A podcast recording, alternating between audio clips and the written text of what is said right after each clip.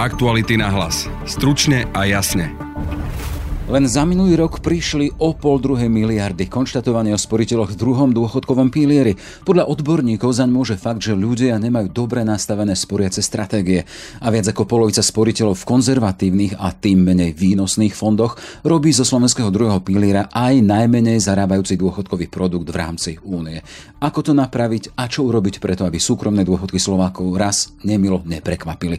Téma pre Michala Mešťana, experta na dôchodky a investovanie a prodekana ekonomiky ekonomickej fakulty Univerzity Macia Bela v Banskej Bystrici. Ten problém druhého piliera je určite nevhodné rozloženie úspor sporiteľov. Ak som človek, ktorý si sporí v dlhopisových fondoch a mám, dajme tomu pred sebou 20-25 rokov ešte sporenia, v prvom kroku by som mal zmeniť fond a prestúpiť do indexových fondov. V druhej časti podcastu sa pozrieme na eskalujúci konflikt na ukrajinskej hranici, pre ktorý mimoriadne zasadla aj Bezpečnostná rada štátu. Slovensko môže zasiahnuť aj náporom utečencov. Zuzana Vátralová z Medzinárodnej organizácie pre migráciu migráciu. Neviem si predstaviť jeden argument, kvôli ktorému by sa mali ľudia reálne čoho obávať. Skôr sa majú čo obávať tí ľudia, ktorí sú v pohybe, ktorí idú do bezpečia, ktorí utekajú, tak tým naozaj ide o život a tí majú dôvod na obavy. Je útorok 25. január, moje meno je Jaroslav Barborák. Aj z malej inšpirácie sa môže zrodiť veľká vec.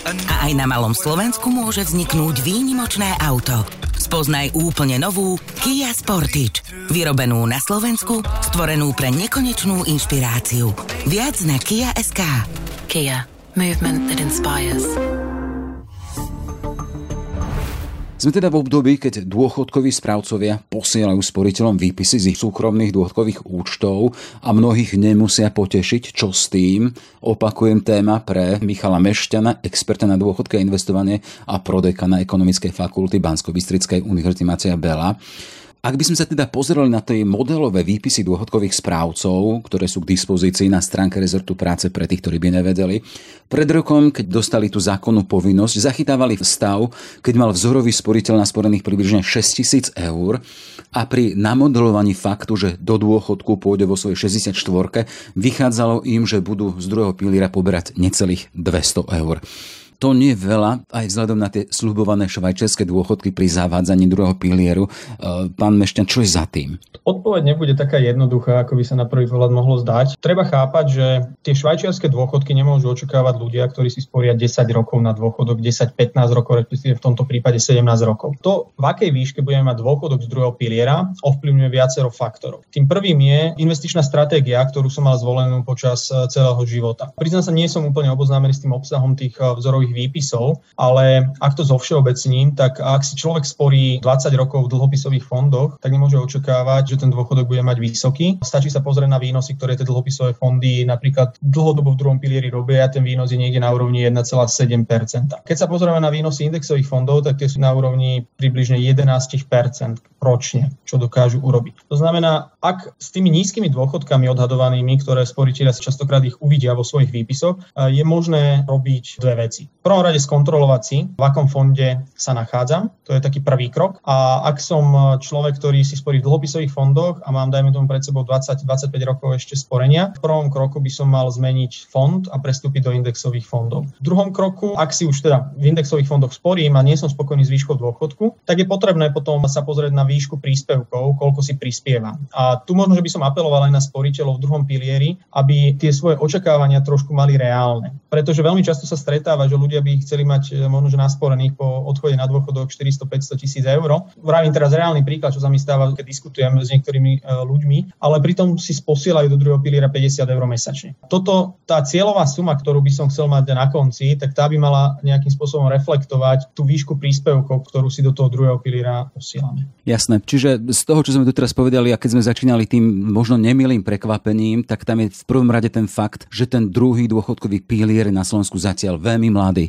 Ak spomíname zavedený v roku 2004-5, teraz máme 22, čiže to je trošku nad 15 rokov. Tá optimálna dĺžka, teda kedy začne byť zaujímavý, to je viac ako 30 rokov? Myslím si, že viac ako tých 20-25 rokov. Samozrejme, čím dlhšie tie peniaze sa zhodnocujú, tak tým môžeme očakávať vyšší výnos. Ja by som to tak povedal, že 1. marca 2005 boli pripísané prvé príspevky do druhého piliera, takže o chvíľu budeme oslovať teda 17 rokov tých prvých príspevkov. A pre tých sporiteľov, ktorí vstúpili v roku 2005, 2005 a idú, dajme tomu po tých 17 rokoch teraz na dôchodok, tak oni bohužiaľ nemôžu očakávať, že ten dôchodok, ktorý dostanú z druhého piliera, bude nejaký veľmi veľký, pretože je to len 17 rokov, ktoré boli aj ovplyvnené viacerými negatívnymi zásahmi do tohto systému. Ak vás tu len nakrátko preruším, aby sme mali predstavu o tom pomere možno, že akú časť z toho dôchodku, keď hovoríme o tom teda, že máme tu štátnu, ten priebežný systém, prvý pilier a teraz ten druhý, po prípade niektorí majú tretí, akú časť bude tvoriť alebo tvorí ten druhý pilier na celom dôchodku? Znova, tá odpoveď nie je jednoznačná alebo jednoduchá. Ten systém bol dizajnovaný v roku 2005, že polovica odvodov, ktoré ste si pos-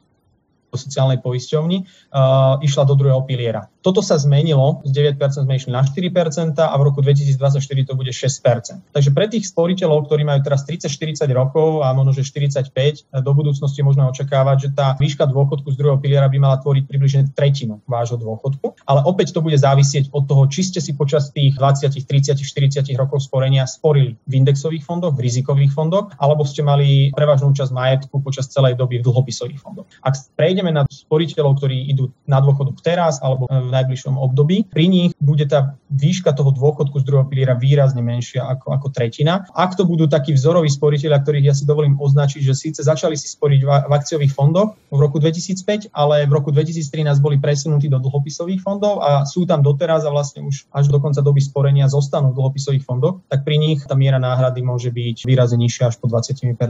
Stále sa nejakým takým okruhom vždy vraciame k tej investičnej stratégii, ktorá je v tomto veľmi dôležitá, možno aj kameňom úrazu.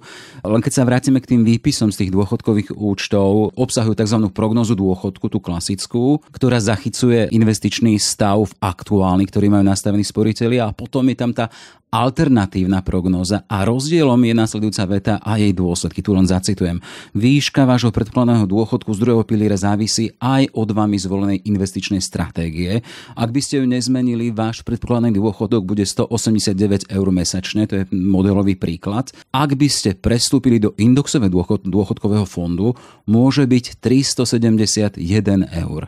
A je tam tiež poznámka s investovaním do tohto dôchodkového fondu je spojené vyššie riziko. Vidíme, že za vyššie riziko je takmer raz toľký nárast. Čiže keď ideme k tej investičnej stratégii, je to problém slovenského dôchodkového piliera, druhého piliera? Určite je to veľmi veľký problém druhého piliera na Slovensku, minimálne od roku 2013, kedy došlo k tomuto nastoleniu tohto nepomeru. Len pripomínam našim poslucháčom teda, že za tým bola Ficová vláda, ktorá vtedy presunula ľudí z tých agresívnejších fondov všetkých bankových do dlhopisových, ktoré sú ale konzervatívnejšie a menej vynášajúce. Presne tak. A veľa sporiteľov zostalo i naďalej v týchto garantovaných dlhopisových fondoch, ktoré nedosahujú veľmi vysoké zhodnotenie.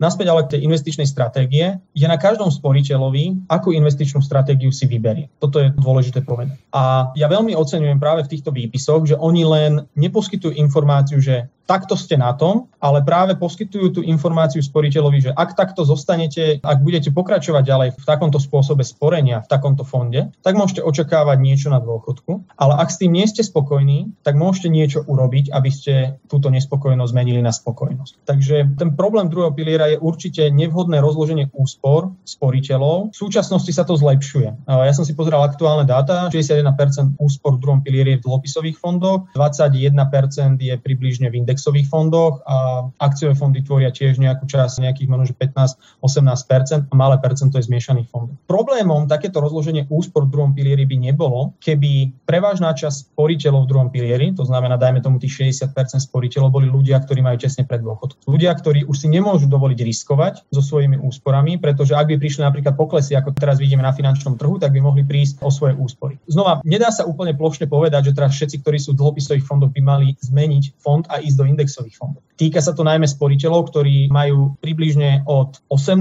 rokov do tých 40-45 rokov. Samozrejme, že aj ľudia, ktorí sú vo vyššom veku, dajme tomu 47 roční a povedia, že no dobre, ja som v dlhopisových fondoch, nie som veľmi nadšený z toho, že koľko mám nasporené, ale chcem ísť do tých indexových fondov. Určite môže, ale nerobil by som to jednorázovo a vzhľadom na aktuálnu situáciu na finančných trhoch by som to neodporúčal nikomu. Možno, že len čisto novým sporiteľom, ktorí vstúpia do druhého piliera, aby boli okamžite v indexových fondoch, ale možno také odporúčanie, ktoré súvisí aj s tým nadvezuje na to odporúčanie, ktoré ste prečítali z toho výpisu. Ak ste v dlhopisových fondoch a chcete ísť do indexových fondov, aby ste dosiahli vyšší dôchodok, chodte, ale vzhľadom na aktuálnu situáciu to nerobte jednorázovo, to znamená nepresunte 10 tisíc eur z dlhopisových fondov do indexových fondov, ale rozložte si to možno, že v nejakých tranžách na nasledujúci rok, prípadne na nasledujúce dva. Tu nech, neviem povedať, že či to je lepšie na jeden rok, na dva roky alebo na tri roky. Ono to závisí od veľkosti toho majetku, čo mám naakumulované. Môžeme mať sporiteľa, ktorý má 25 tisíc eur v dlhopisových fondoch, tak pre neho by bolo veľmi rizikové ísť tými 25 tisícmi 100% teraz do indexových fondov. Na druhú stranu, ak máme sporiteľa, ktorý má teraz nasporené a poviem fakt príklad teraz, ktorý som nedávno mal možnosť riešiť.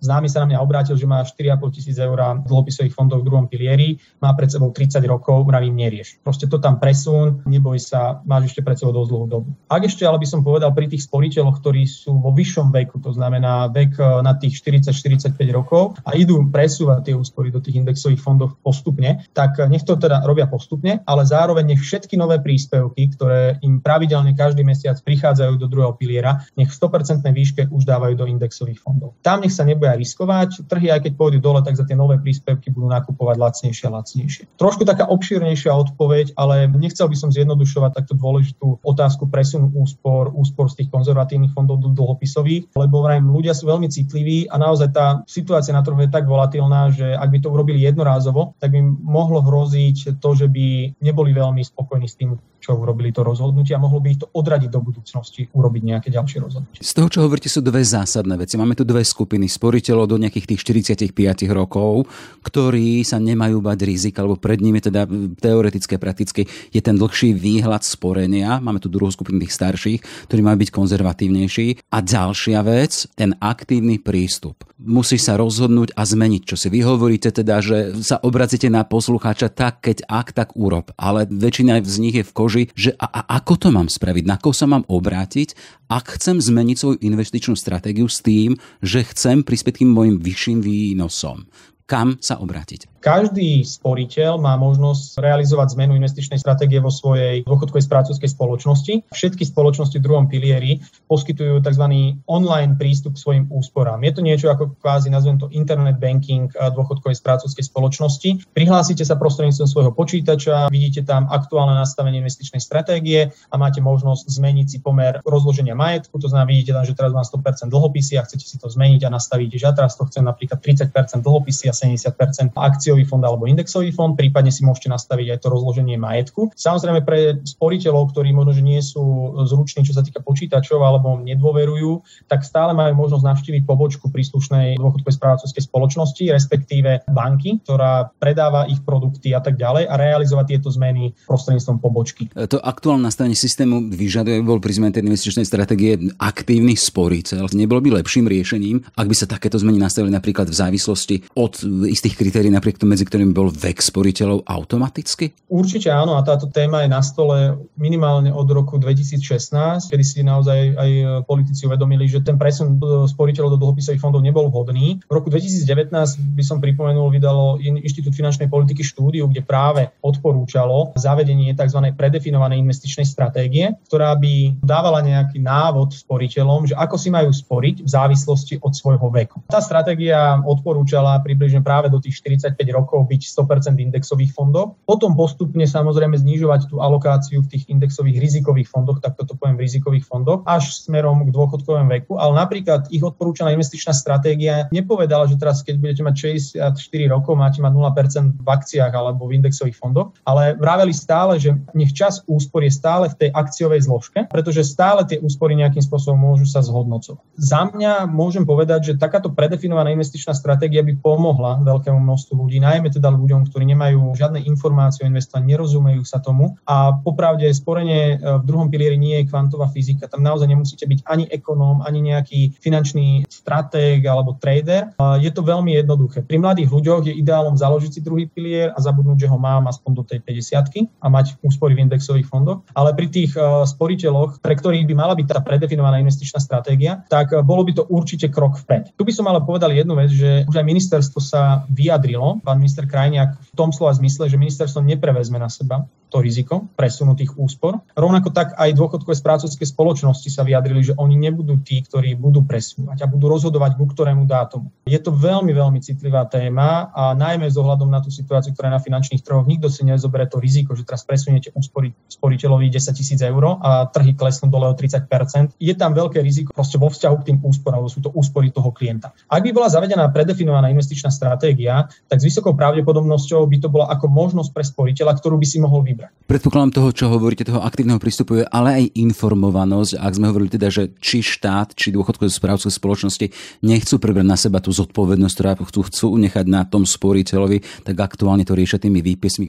Chcem sa len spýtať do toho, čo hovoríte, aktívny prístup sporiteľa, ale keď v tých posledných dňoch započúvame teda, že ten druhý dôchodkový pilier, ten slovenský je v kontexte tých e, krajín v Európe najmenej vynášajúci, čo za to môže teda, lebo to má znie iste ako sporiteľa. Som vyzývaný, aby som prispieval viac alebo do agresívnejších fondov. Na druhej strane mám informáciu, že ten slovenský dôchodkový druhý pilier je najmenej výnosný. Čo za tým je a čo, čo to môže zmeniť? My na našej e, fakulte a univerzite sa snažíme vždy študentom povedať, že keď počujete nejaký údaj, tak si overte, ako sa k nemu niekto dostal. Čo sa skrýva, aký príbeh je za tým číslom, ktoré sme dostali. Naozaj e, z toho porovnania, na ktorom pracujeme už dlhšie obdobie spolu s kolegami po celej Európe, nám vyšlo, že slovenský dôchodkový pilier, druhý pilier bol najmenej výkonný. To číslo, keby ho máme rozložiť, tak e, je vypočítané ako vážený priemer výkonnosti jednotlivých typov fondov podľa objemu úspor, ktoré spravujú. To znamená, ak mám veľa úspor vo fondoch, ktorých výnosy sú nízke a mám málo úspor vo fondoch, ktorých výnosy sú vysoké, indexové a dlhopisové fondy, tak váha toho nízkeho výnosu bude vyššia tom finálnom čísle ako váha výnosu toho indexového fondu, ktorý zarába veľa. Takže ak si u nás väčšina sporiteľov bude sporiť aj naďalej v dlhopisových fondoch, výkonnosť druhého piliera ako celku bude stále nízka. Takže my potrebujeme nejakým spôsobom presunúť tých sporiteľov z dlhopisových fondov, o čom sme už hovorili, do tých indexových alebo akciových fondov. V porovnaní ako celok druhý pilier je veľmi nízko výkonný. Na druhú stranu, tí sporiteľia, ktorí sú v indexových fondoch, môžu byť nadmieru spokojní.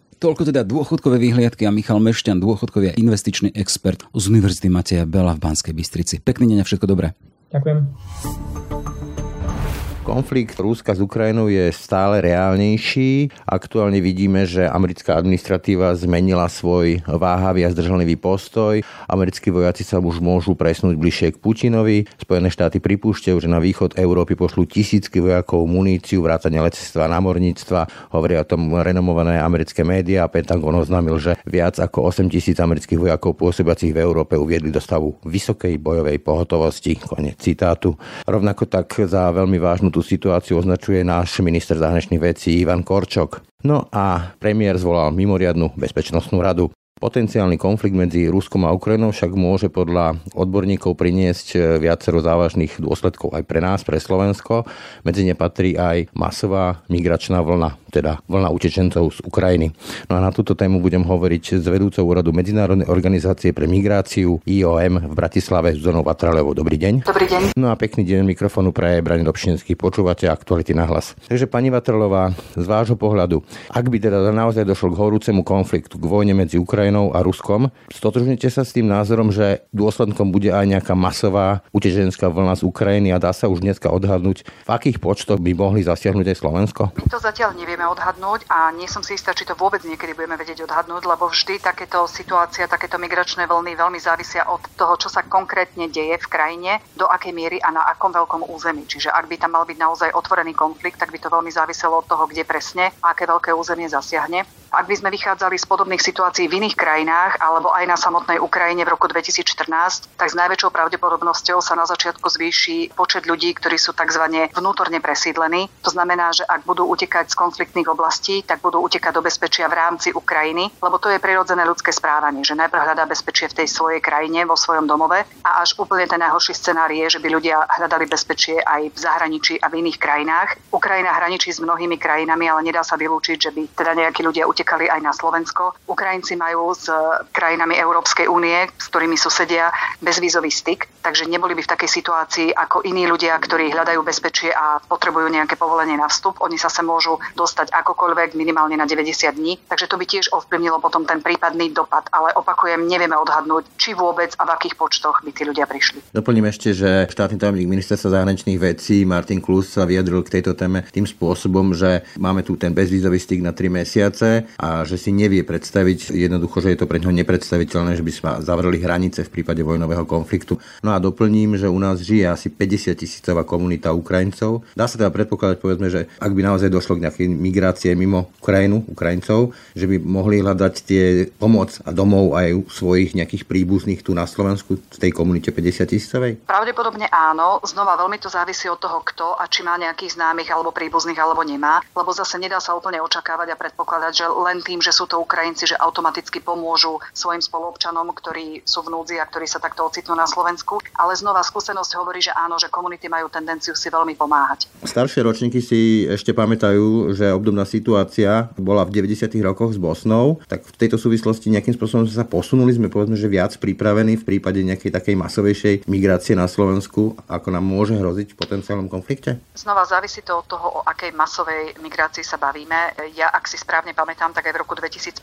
malo Slovensko pripravené krízové riešenie pre prípadný príchod 10 tisíc ľudí, že by sa o nich teda postaralo a poskytlo humanitárnu pomoc. Takže ja predpokladám, že aj teraz by to bolo podobne a že sa bavíme naozaj radovo o tisícoch ľudí, ktorým by štát vedel poskytnúť tú základnú humanitárnu pomoc a postarať sa o nich v prípade potreby, ak by vôbec by niečomu takému došlo. No a tie kapacity, tie sú okrem teda nejakej ochoty a dobrej vôle limitované povedzme nielen tými zariadeniami, ale povedzme aj obavami o bezpečnostnú situáciu v krajine. Dá sa to aj takto interpretovať? To je skôr otázka na štátne úrady, ale spravidla to býva tak, že áno, štáty vyhodnocujú samozrejme aj bezpečnosť a bezpečnostné otázky, ale skôr ak je to núdzová situácia, tak to je situácia, v ktorej sa stavajú stany a stavajú sa dočasné tábory, aby naozaj bolo o tých ľudí čím skôr postarané, aby boli v bezpečí, v suchu, aby mali prístup k hygiene a k strave. A potom samozrejme čím skôr sa, tak povediať, v úvodzovkách prerozdeľujú do stabilných zariadení alebo dokonca možno aj do nejakých na súkromie k ľuďom, ktorí sú ochotní ich prijať a ktorí na to majú prostriedky. Ale opakujem znova, závisí to veľmi od toho, koľko ľudí by to bolo naraz v krátkom časovom rozsahu.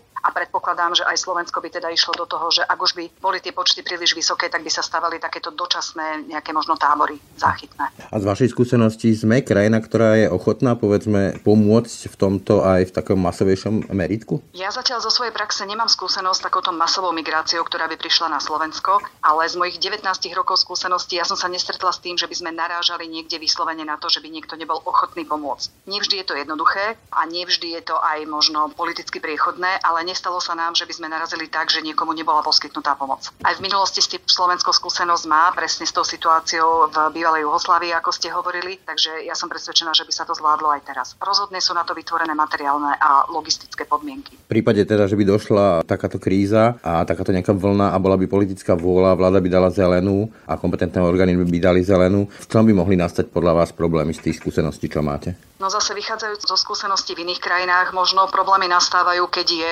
naozaj nápor vysokého počtu ľudí v krátkom čase a vtedy tým trpia najmä tí ľudia. Že teda kým sa situácia stabilizuje, kým naozaj každý má rovnocenný prístup, povedzme k pitnej vode, k hygiene, k zdravotnej starostlivosti, tak možno to nejaký čas trvá a trpia tým konkrétne rodiny a konkrétni ľudia. Samozrejme znova tí, ktorí sú najohrozenejší, to sú seniory alebo malé deti, osamelé ženy s deťmi a podobne. Čiže to bývajú také logistické problémy na začiatku, kým sa to utrasie a kým sa situácia trošku stabilizuje. Takže k tomu by mohlo dôjsť, ale znova opakujem, že záviselo by to od toho, že koľko ľudí a v akom čase prídu. Či bude dostatok mimovládnych organizácií, dobrovoľníkov a inštitúcií pripravených ubytovať ľudí a poskytovať im tú základnú starostlivosť a stravu, alebo či by tie počty boli tak veľké, že naozaj by sa to kapacitne nezvládalo. Hovoríte, že to sú skôr logistické problémy. Na Slovensku sa ale z utečencov stal politický problém alebo taká politická karta, ktorá je používaná na strašenie. Je si to pravda, teda, že na rozdiel povedzme, že od tých arabských krajín a tak ďalej, tak môžeme cítiť Ukrajincom takú tú slovanskú vzájomnosť a nich vlastne nerozoznáme, že sú to Ukrajinci, ale ľudia sa môžu báť.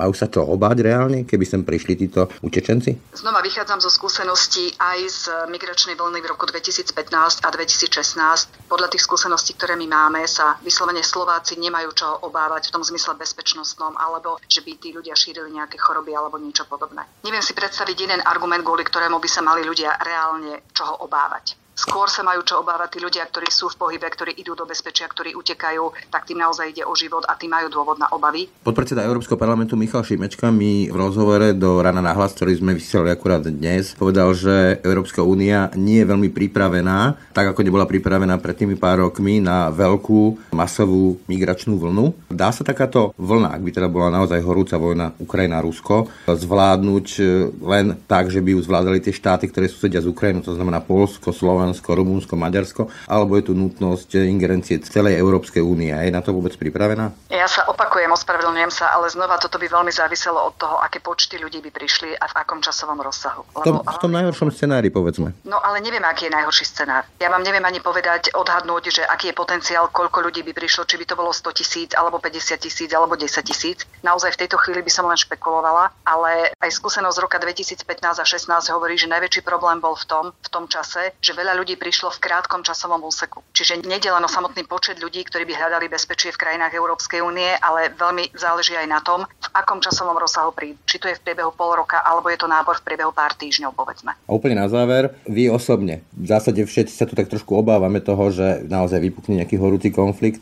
Máte vy obavy z toho teda, že môže k tomu prísť, respektíve, že môže prísť aj naozaj nejaká masová utečenecká vlna? Ja zatiaľ nemám dôvod na obavy z nejakej masovej utečeneckej vlny, podľa toho, aké informácie zatiaľ máme a aj podľa toho, ako reagovali občania Ukrajiny v roku 2014. A pokiaľ ide o tú obavu z vojny, viete, ja na to nie som expert len z toho, čo mám ja osobne načítané z médií a tie komentáre, ktoré sledujem, tak samozrejme, že sa obávam. Kdekoľvek, keď sa hovorí o vojne, tak to vzbudzuje obavy a naozaj osobne veľmi dúfam, že k tomu nedôjde. Toľko Zdena Vatrlová, ďakujem za rozhovor. Ďakujem pekne.